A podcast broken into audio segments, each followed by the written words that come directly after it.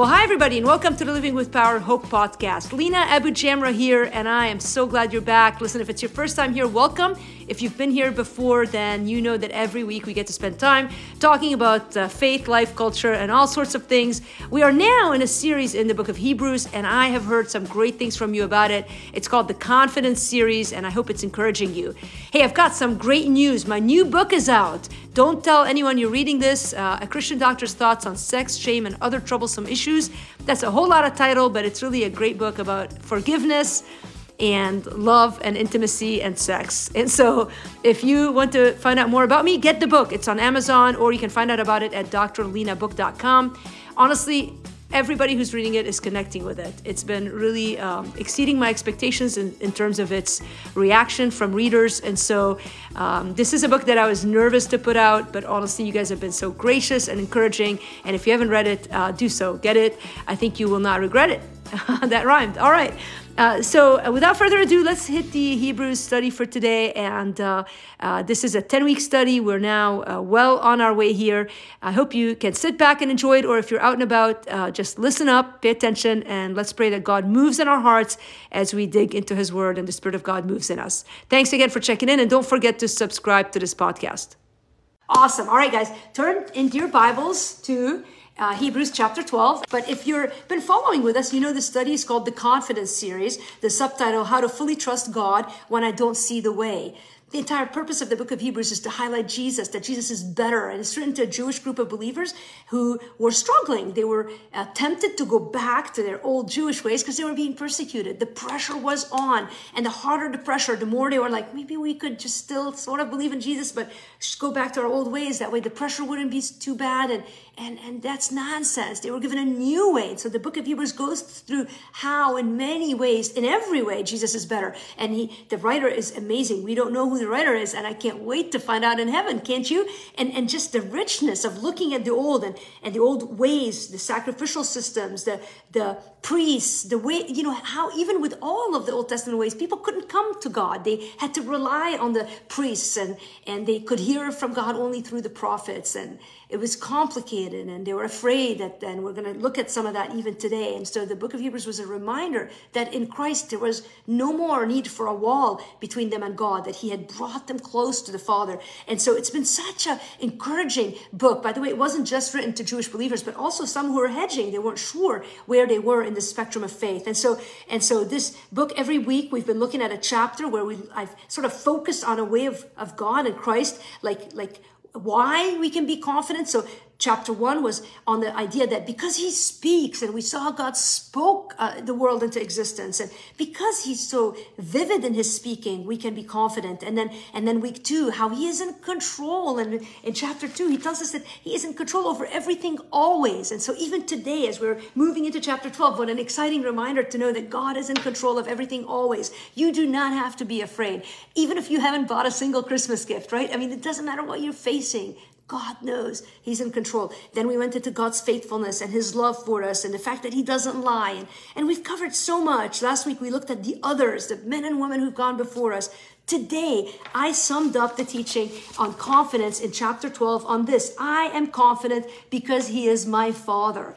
We see this fatherly side of God in Hebrews chapter 12 that is that sticks out to me. And I think it is so encouraging. And, and I want us to keep that thread in the back of our minds as we make our way through this love that we're going to see shine through this. And so let me start reading in, in verse uh, 1 of chapter 12. And we're going to go through this chapter. I've got like four big ideas to, to, to divide the chapter, so to speak. And so let me start reading. This comes at the end of chapter 11, of course, 11 to 12. I'm a genius. But but, but chapter 11 gave us the list of all of the men and women who had given their life you know, some who had seen God's amazing breakthroughs, others who still died without seeing, but trusted by faith. That is a faith chapter. So he, we just wrapped that up. And verse 1 of chapter 12 says, therefore. And remember, we've talked about therefore. I mean, it's when, when you see that word, it's because it's there for a reason. And so let's look at that after all of these witnesses. We were told, therefore, since we are surrounded by so great a cloud of witnesses, let us also lay aside every weight and sin which clings so closely. And let us run with endurance the race that is set before us looking to Jesus, the founder and perfecter of our faith, who for the joy that was set before him endured the cross, despising the shame, and is seated at the right hand of the throne of God. That picture of Jesus at the right hand of God, multiple times listed early in the book of Hebrews. He says in verse 3 Consider him, Jesus, who endured from sinners such hostility against themselves, so that you may not grow weary or faint hearted. You might be coming to study tonight, listening to this teaching, going, Man, I'm so tired. You came to the right place because we're told the secret to that. He says, Consider him who endured from sinners such hostility against themselves, so that you may not grow weary or faint hearted. In your struggle against sin, you have not yet resisted to the point of shedding your blood. And have you forgotten the exhortation that addresses you as sons? I'm going to stop here for a minute. Here's a big idea so far. Only a good, good father cares enough to show me how to fight sin. Only a good, good father cares enough about me to show me how to fight sin. We finished talking about the men and women of faith, and now he's saying, okay, because you got these examples, not perfect people. Remember, Samson was listed in the hall of faith. It baffles the mind. Sarah, who spent her life doubting God, was listed there as a woman who, at the end of the day, had a heart motive that believed God. And now, the admonition for us is we have a father now who's inviting us to fight sin. And, and by the way, so much, so, so we're given this analogy of the Christian life as a race. And, and many analogies are given of the Christian life, mostly agricultural in that day of age. But the analogy of a race, Paul used a couple times in his writing. And in, in, fact, at the very end of his life, he says, I finished the race, I've fought the good fight, you know. So this language of race, uh, people have said the Christian life is not a sprint, it's a marathon. And don't I know it to be true? Any of you who have lived a certain amount of time will attest to the fact that man, it is a marathon. And there's points where you think you're hitting a wall and and then you keep running and and you go well how do you do it? Well he gives you the ways. And so the fact that he endured is our very motivation. Because jesus endured we can endure. So above all of the men and women who have run i mean so one motivation is there are men and women who have run ahead of us who are inspiring us and cheering us on but furthermore, he uses the language, look to Jesus, consider him. We had other lessons, I think, earlier where we had that same language of fix your eyes on Jesus. You want to endure, look to Jesus. And how did Jesus do it? Well, he, he endured pain. He felt shame, you know, when people were spitting on him, but, but it wasn't shame driven by by sin. It was just because he was a point of shame. And on the cross, anyone who was put on a cross was considered, you know, shameful. And so he went through that pain and, and, and was able to get through it. Why? Because his eyes were fixed on the joy that would come after. So in order to us, for us, and by the way, whether this was written to the Jewish people back in a time when they were about to be persecuted heavily by Nero, and eventually many were killed, most were killed for the faith. Imagine that language. And he's saying to them, like, Jesus has been there and done that. By the way, so have many other men and women who've come before us.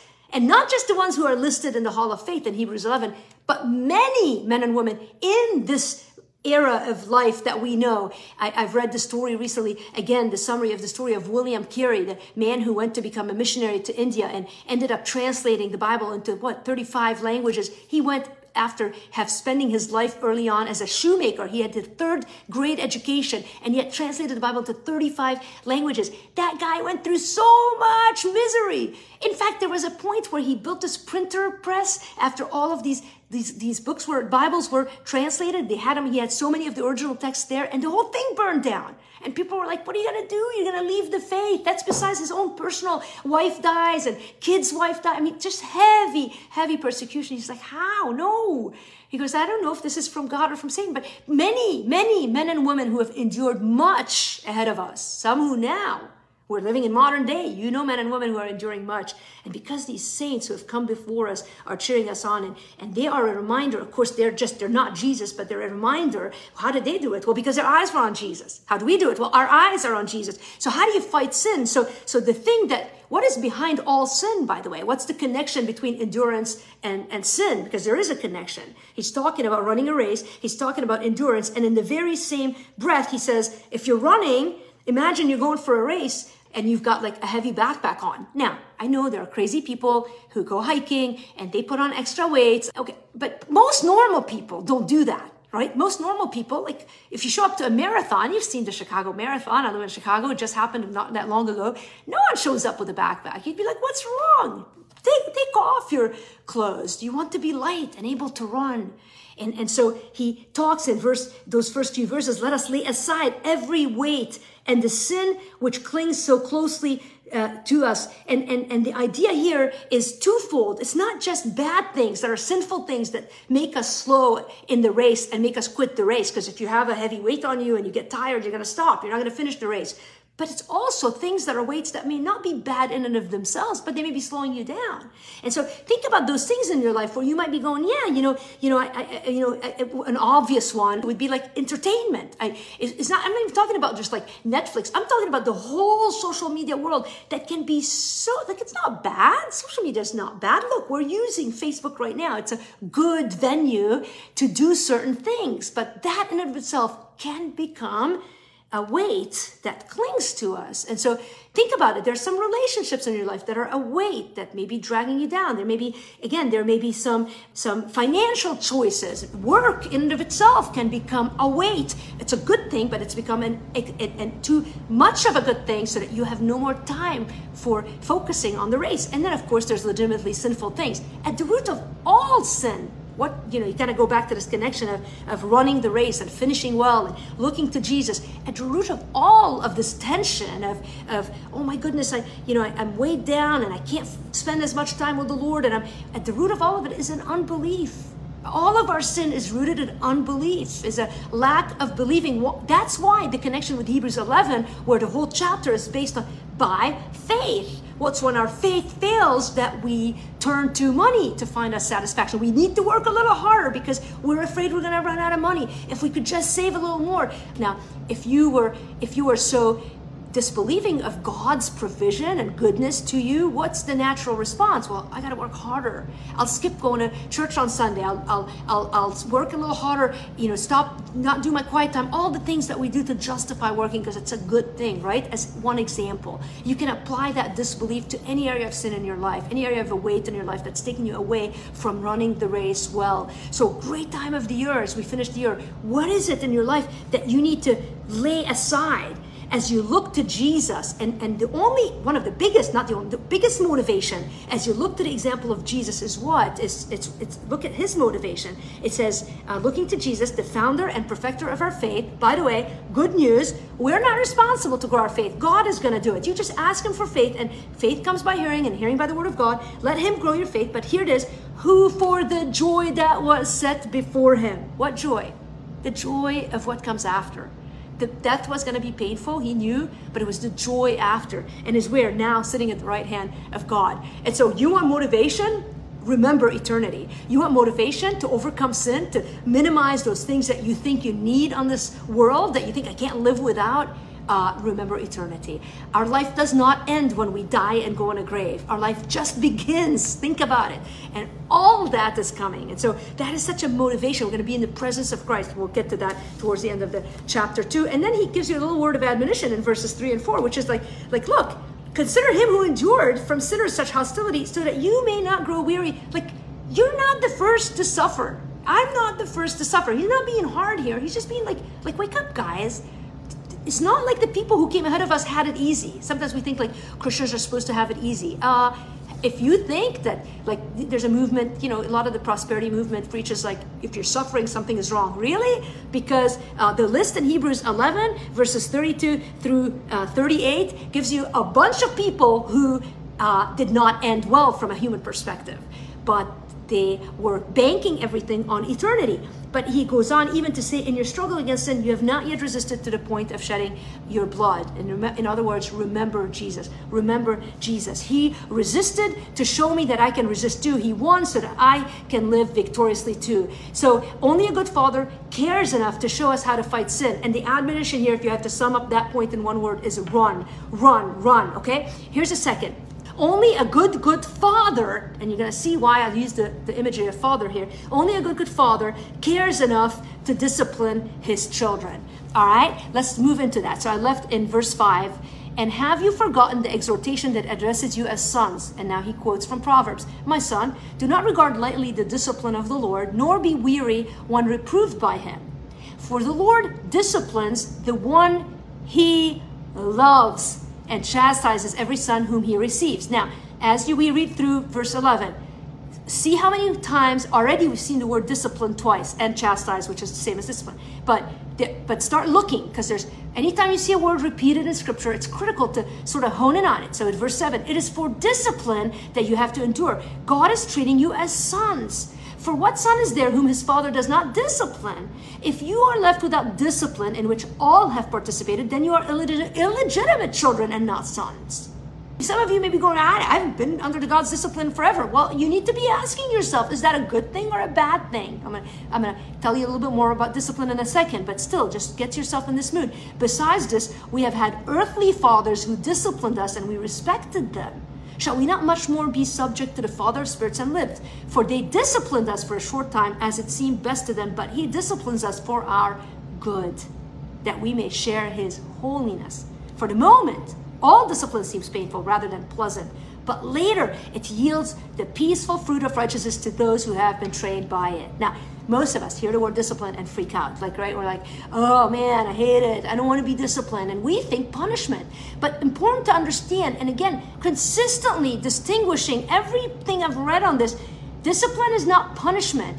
Christ on the cross bore the punishment for our sins. Punishment relates to our salvation. God is the judge. He, he condemns our sin. Where that thing, you know, all of our sin is put on Jesus. He took our punishment. But discipline is not language of punishment. It is language of cultivating our soul, of curbing our passions, of, of, of correcting our mistakes. That word, discipline, relates to sanctification. Interestingly, the word discipline comes from a word, I found this interesting. It's, it comes from a word, uh, paideia, I don't know, P A I D E IA, which is like the word pedagogy, which is a form of educating children. But but this is interesting. It's also the word where we get the word pediatric. I'm a pediatrician. I thought that was kind of cool. And so, but but it, it has to do. Discipline is is not about bringing us down. It's not meant to create condemnation. It is not related to justification. That's a justification is a salvation concept. Here, uh, it sees the word discipline looks at the action of God as our Father and righteousness as the goal. It is a word of sanctification. And so, why God disciplines us, and by the way, that comes through the form of trials often, difficulties, if you're going through difficulties. And it's not always like there's a lot of reasons why we're disciplined. And, and, and I, one of the commentaries that I read sort of gave these four, which I, I thought that was a good summary. One is retribution. There's a discipline that comes when you sin. I mean, most of us understand that if you're parents or if you have relatives who have kids. I'm, I'm not a parent, but I have seen that discipline and have been grateful for it. Who is an aunt or uncle who hasn't been grateful for parents who discipline their kids. Haven't you been around kids where you're like, if they don't discipline them, I'm going to discipline them, right? But nonetheless, uh, this idea of, of when someone sins, there is a discipline. Uh, so sometimes that is, and that's, by the way, not punitive in a sense. Sin has negative consequences, but really God's discipline when we're in sin is to bring us to a place of greater holiness and sanctification. It's to wake us up, to bring us to a point of repentance. And so, but beyond that, that's not the only discipline. We all think of just that punishment. If you're like me, anytime I get a phone call where someone's like, uh, you know, uh, the, the, the director needs to talk to you, my first thought is, what did I do? Am I going to get fired? Like we have this guilt persona. I don't know where we get it, but it's funny. We always assume the worst. And, and it's not just that, though. Sometimes discipline is for prevention, it is a wall of protection around us. Some trials are meant to keep us from going down a path that would not be good for us. That is a form of discipline. We need to ask God when we're going through discipline, why is this happening? So sometimes it's retribution against sin, sometimes it's prevention, a building of a wall of protection around us often it's education. It is an opportunity to allow us to understand, to educate us. That remember pedagogy, educate us what? To experience God more. The essence of holiness is happiness. Holiness is, I'll, I'll, talk about holiness in a second. Let me hold on that thought for a minute. But, but it's an educative discipline that's meant to wake us up to our need for the Lord, Got a wonderful text from Arena this afternoon telling me some of the benefits she sees in singleness. And singleness can seem like a never ending trial for the single person like myself. And some singles, if you're watching, Christmas is a horrible time to be single. It's like, you know, a lot of things that can come up. And, and she was telling me how she's been driven to create a dependence on the Lord through this trial of singleness. And it is. I mean, even people who like myself, who's thriving in singleness. I wrote a book called Thrive. I did an interview today on the book that I wrote 10 years ago on singleness. And, and all this to say that education of that trial is meant to draw us into a dependence on God. And we need those things. And, and lastly, it's an anticipation. Why does God discipline us? Sometimes trials and difficulties come in our life to give us anticipation towards what's to come. It helps us loosen our hold on the things of this earth. Remember the old hymn? Maybe you don't. Nobody sings hymns anymore, but this one has become semi popular in this age. Turn your eyes upon Jesus, look full in his wonderful face. The things of earth will grow strangely dim in the light of his glory and grace. I can't believe I remember it. I'm so good. But I haven't sang that in a while, but I love that hymn because the things of this earth can become so addictive. Have you not caught yourself on Instagram? You're scrolling in and all the lifestyle pictures, and you're like, how did they make their homes look so pretty? And you try, and you're like, man, the table's set, but it doesn't quite look like these people. And everyone seems to have a knack on it, or, or their bodies, or their whatever it is, their style. And and listen, it can be so alluring. Vacations pop up. They're like, you need to go five top places to go on vacation. You're like, oh my goodness, this looks so nice. And you just constantly have this urge to hold on to this world. And sometimes trial are simply a reminder, like, we're not here forever. There's something better coming. We don't need everything of heaven here on earth because we will be in a different place someday. So, so only a good father. So the, the idea and discipline, you know, first he, the good father, we talk about how he cares enough to show me how to fight sin. Some things have to go. We need to run with endurance. Get rid of the things that are weighing you down. Look to Jesus. And then secondly, only a good father cares to discipline us. You go, man, why do I suffer? Do you ever catch yourself saying this? I do. And, and I'm telling you, the people in my life attest to that. I tend to get caught up in this scenario where I'm like, why do I suffer more than others? Well, first of all, that's all. That, first of all, if you're not suffering, again, what the word says, I'm not making it up. He says, It is for discipline you have to endure. For what son is there whom his father does not discipline? If you are left without discipline, in which, look, the word, I circled it. All, all, all means who? All means everyone. All, everyone, all. No one is missing. All have participated. Who all? He goes, if you're not, well, here it is, then you're illegitimate. So if you're like, I never struggle, I'm in a great place with God. I don't think that would be something I would brag about. I would ask the question if you're not going through any trials, are you truly a child of God? Because he's saying, if you are a child, he will discipline you. And he says, look, he says, what, what helps us hang on in trial? Well, it's the knowledge of the why. Why does God do it? Because he loves us. Because he loves us. So, what is his love? The only way to get through trial is to understand there is no trial given to us as a as an angry God who's upset that you peeked at something you shouldn't peek or said something you shouldn't say. Of course, sin grieves God, but but it's because he's a father who loves you. And so, as, as, if you can look through trials, if you can see through them, maybe you need to look up over the wall to see God's love, but not just his love, but also your sonship or daughtership. Sonship is used in this unisex, you know, way, but but so it's not meant just for the boys, but for everybody. But but this this this relationship, you're you're a child of God. And so if you're going through trials, this should encourage you. Look, you don't need to grow weary or faint hearted. The same admonition here for the people of, of, of, living in early you know rome who were suffering persecution who were debating maybe we were better off before we came to christ. Maybe we should go back to the old tradition. No no because jesus is better. We've already established that. And now understand that if you're going through trial there is a reason for it. It's because you are loved by a loving Father, not just by God up in the sky, but by your Father. You have been given adoption. Why is that language used? Because through Christ, we have been invited to be children of God. We've been given the right to be children of God. John chapter 1, verse 12. And the language of adoption is Romans chapter 8, Colossians, over and over again. You're not just a random person in the family of God. Look, I say this, I mean, and, God forgive me for, for, for those things, but I'm just trying to, be authentic with you. Like, I've gone through seasons where I'm like, I feel like I'm the real adopted child of God. Everybody else is real children of God. I'm adopted, right? Like, you just feel like you're like the one who isn't getting the things that you thought you should get. You know, I, I remember when we were growing up, we, we went to my aunt's and they would have this pie and they would cut the pie, and I always felt like I got the smallest piece, right? I mean, I mean, it's not like that, right? We have such a skewed, a self-centered version of, of this is why we need bible study to remind us like even as i hear myself like i think well how, how, how do i how do i say this stuff because we've given the right to be children of God through Jesus. He paid the price so that you and I can be made a son and a daughter so that we can never utter these words. I'm, I'm, not sure if I'm really adopted. How do we minimize the cost that Jesus paid for us for making us, allowing us to be invited into this family? And by the way, there is a difference between those who have accepted Christ as who his payment for our sins, who have been brought into the family of God.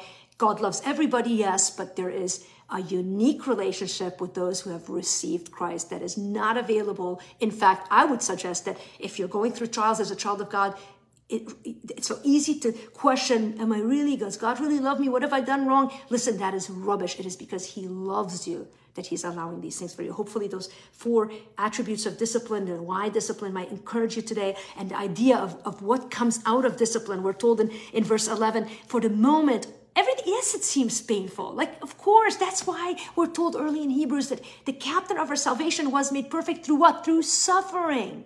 He suffered, he knows. And, and, and, and, and he says, for the moment it's painful rather than pleasant. But later, you go, when later? Right? Do you, do you ever go, how long, oh Lord? When later? Have those chapters circled in the Bible? And, and later, humanly might feel like forever. And, and you might be like me looking at the second half of your life and going, man, it doesn't look like it's ever going to happen. Listen, you're looking with human eyes. There's more to come. There's an anticipation for more. Who told you the story ends when we die? It's just beginning. And I'm not saying God's not going to fill your life with good things here on this earth. The best that we have on this earth is the presence of Christ in us. If we could just take time to experience it, to be with Him, to, to direct our lives, to shed away those weights and things that might not be bad in themselves, but are pulling us down, and those things which are bad that we're saying yes to over and over again. And if we could just shed those off and, and remember there's a bunch of people cheering us on who have walked the path ahead of us. And then he goes on to verse 12. We had a couple more. Verse 12, therefore, here's another therefore. So he's now talked to us a little bit about this fight against sin, this endurance, the discipline. And therefore, so what's the result of understanding God's love? And what's the result of seeing yourself as a child of God who might be going through difficulties, but for a reason?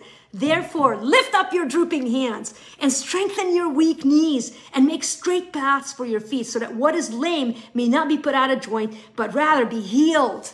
Strive for peace with everyone and for the holiness without which no one will see the Lord. See to it that no one fails to obtain the grace of God, that no root of bitterness springs up and causes trouble, and by it many become defiled. That no one is sexually immoral or unholy like Esau, who sold his birthright for a single meal. For you know that afterward, when he desired to inherit the blessing, he was rejected, for he found no chance to repent, though he sought it with tears. Now, let me give you the big idea.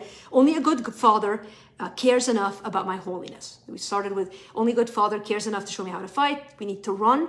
Only a good father cares enough to discipline his children. By the way, the the the the the, the outcome of that is submit submit admit if you're wrong submit to his ways submit to the trial don't don't try to escape it bring yourself under the trial and now only a good father cares enough about my holiness and here, uh, the sort of the, the working out of that holiness is to strive for holiness. Uh, strive for peace for everyone, strive for and for holiness without which no one will see God. And I also put slash repent. So strive, repent, both are sort of, uh, now you go, what is holiness? It sounds so boring, right? In our 2022 Netflix world, uh, where we like little, you know, fun stuff and we're like, holiness, holiness. That's a, holiness is happiness for uh, for everybody, by the way. Um, but but we don't see that clearly. Holiness, I, I like this definition of it that I heard uh, in a sermon that I was listening to on this this week. Holiness is the absence of everything that causes turmoil, chaos, pain, fear, and restlessness. That's happiness. It's the absence. Holiness is the absence of anything that causes fear, restlessness, anxiety, turmoil. Think about that. That's holiness. That's the that's when you're in the presence of God and there's a you know that moment. You've you've been with the you've, you've come to Christ. So you've experienced that moment where for a moment in time you know that all is well because Christ has paid the price for your sin. God is in control of everything. And I've experienced those moments. Even this week I've had this time extra time this week. I'm caught up on some projects. I've been intentional about seeking God more regularly. And I've through trials seen things in my life that I want to change in the next year and submitting my fresh myself anew. I'm striving for holiness. And look, that doesn't look like perfection. I'm not saying even this morning I had a I had an episode where I said things that I thought, man, how do I still say, you know, why do I still react this way? Because it is a process. So, so I'm not saying that if you wake up, if you go to bed tonight and go, God, I want that. I want to pursue you that way. I want holiness. I don't want to be like Esau. I don't want to make a choice to, to hang on to whatever it is that I want and ignore all of the things that you want to give. There came a point where Esau just didn't repent. By the way, the New Testament example of Esau is Judas. Judas was the same way. He could have repented but his heart was far gone. So instead, he hung himself. Judas was the one who betrayed Jesus with a kiss, and he ended up hanging himself. Imagine living with Jesus for three years in ministry and ending up that way, missing the goodness and the grace of God. And so remember that the audience that Hebrews, uh, the writer was writing to, some were committed Christians, but some were on the fence, and some had not committed yet to Christ. And so this is a word of reminder and admonition and, and, and conviction to anyone who's saying, Not yet, God. Remember in Hebrews, we studied early on, chapter 4, that today is the day of salvation. If you see sin in your life, repent, repent. God wants us to have that holiness. Why? Because there's freedom in it, there's joy in it. Our Father knows that without holiness, we cannot see Him clearly. And he says it, strive for holiness without which no one will see the Lord. Do you wonder why you can't see God clearly?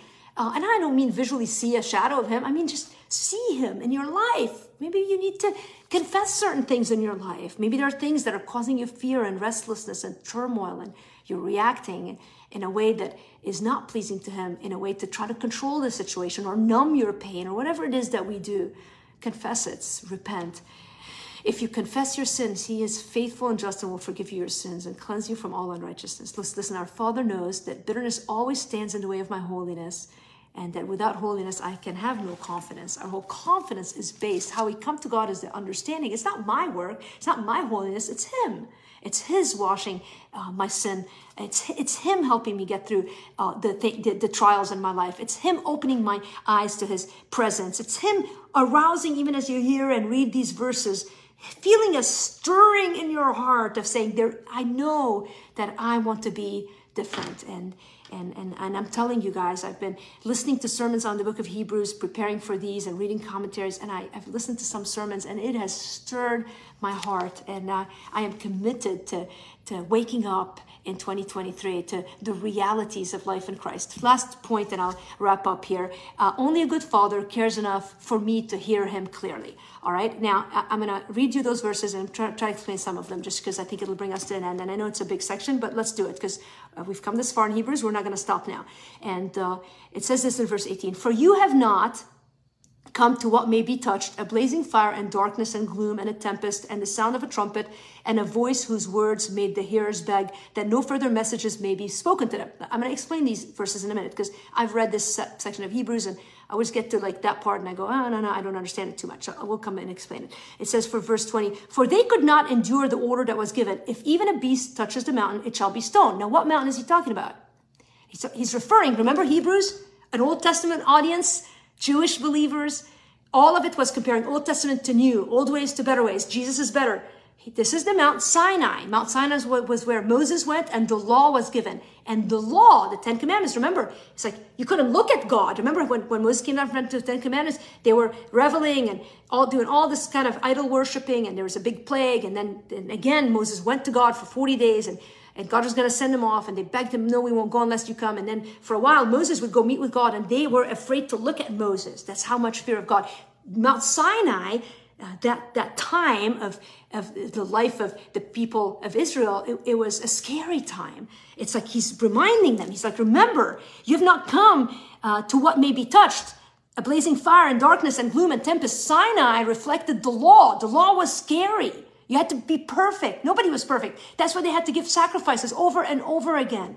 And they had to go through all of these things yearly and the, and the Holy of Holies and the, the, the high priest. And, and we've talked about this. And, and he says, For they could not endure the order that was given. If even a beast touches the mountain, it shall be stoned. Indeed, so terrifying was the sight that Moses said, I tremble with fear.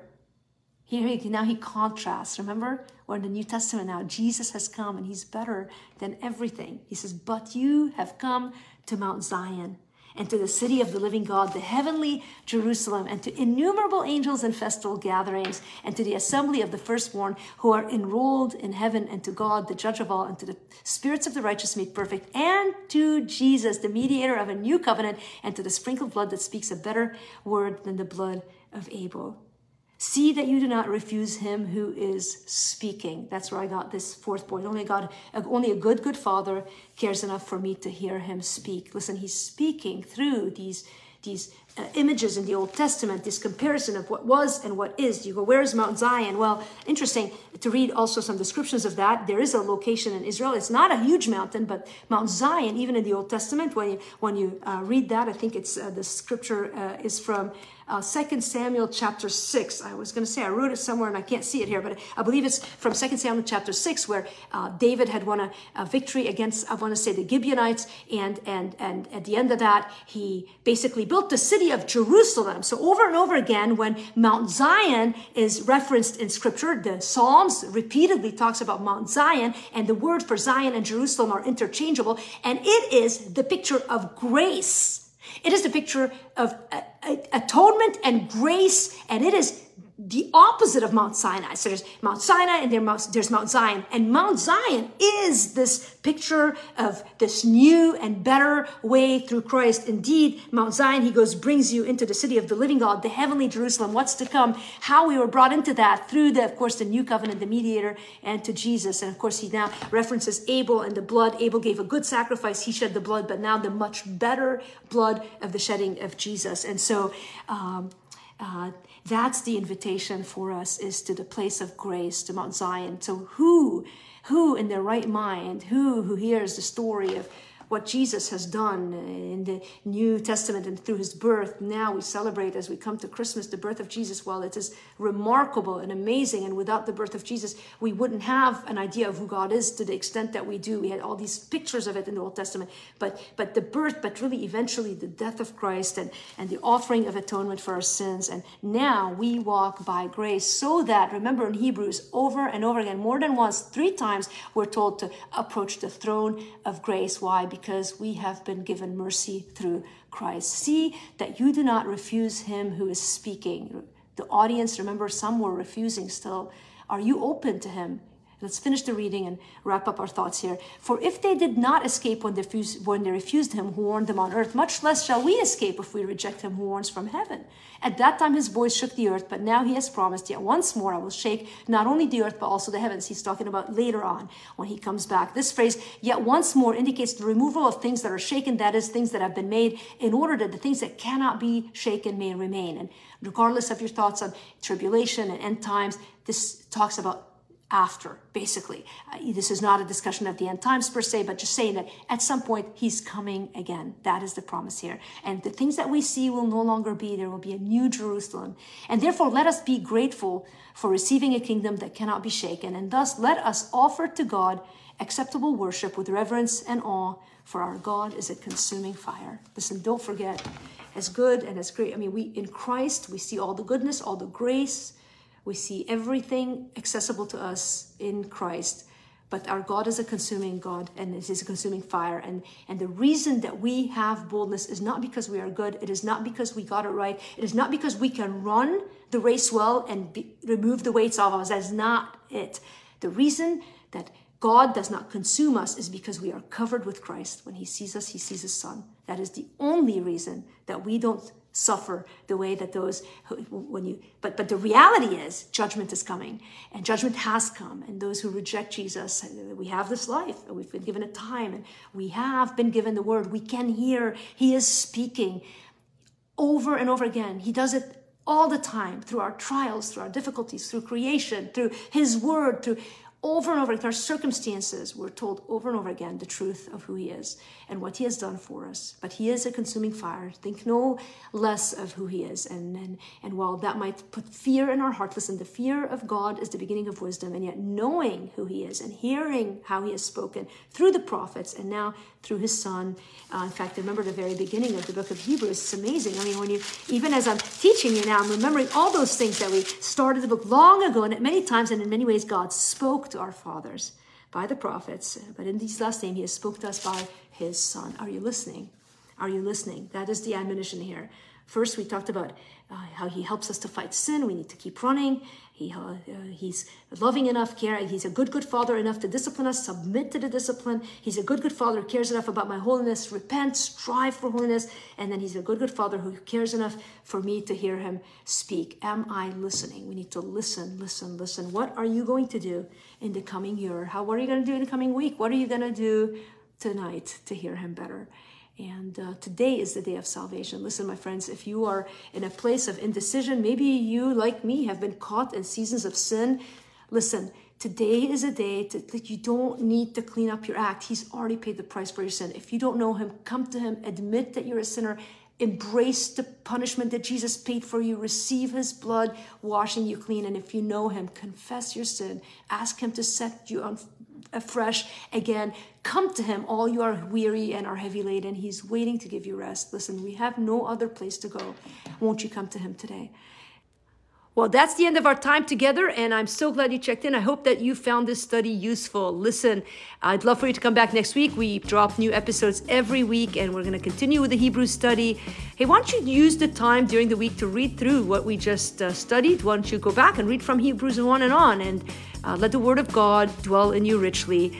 Uh, let us uh, lean into what God has uh, is doing in our lives. And uh, before I leave you, let me remind you that you can check out drlinabook.com and find out all about my new book, or just go to Amazon and put in my name or the title of the new book. Don't tell anyone you're reading this. I think you're gonna love this book. Hey, if you've read it, why don't you go to Amazon and leave a review?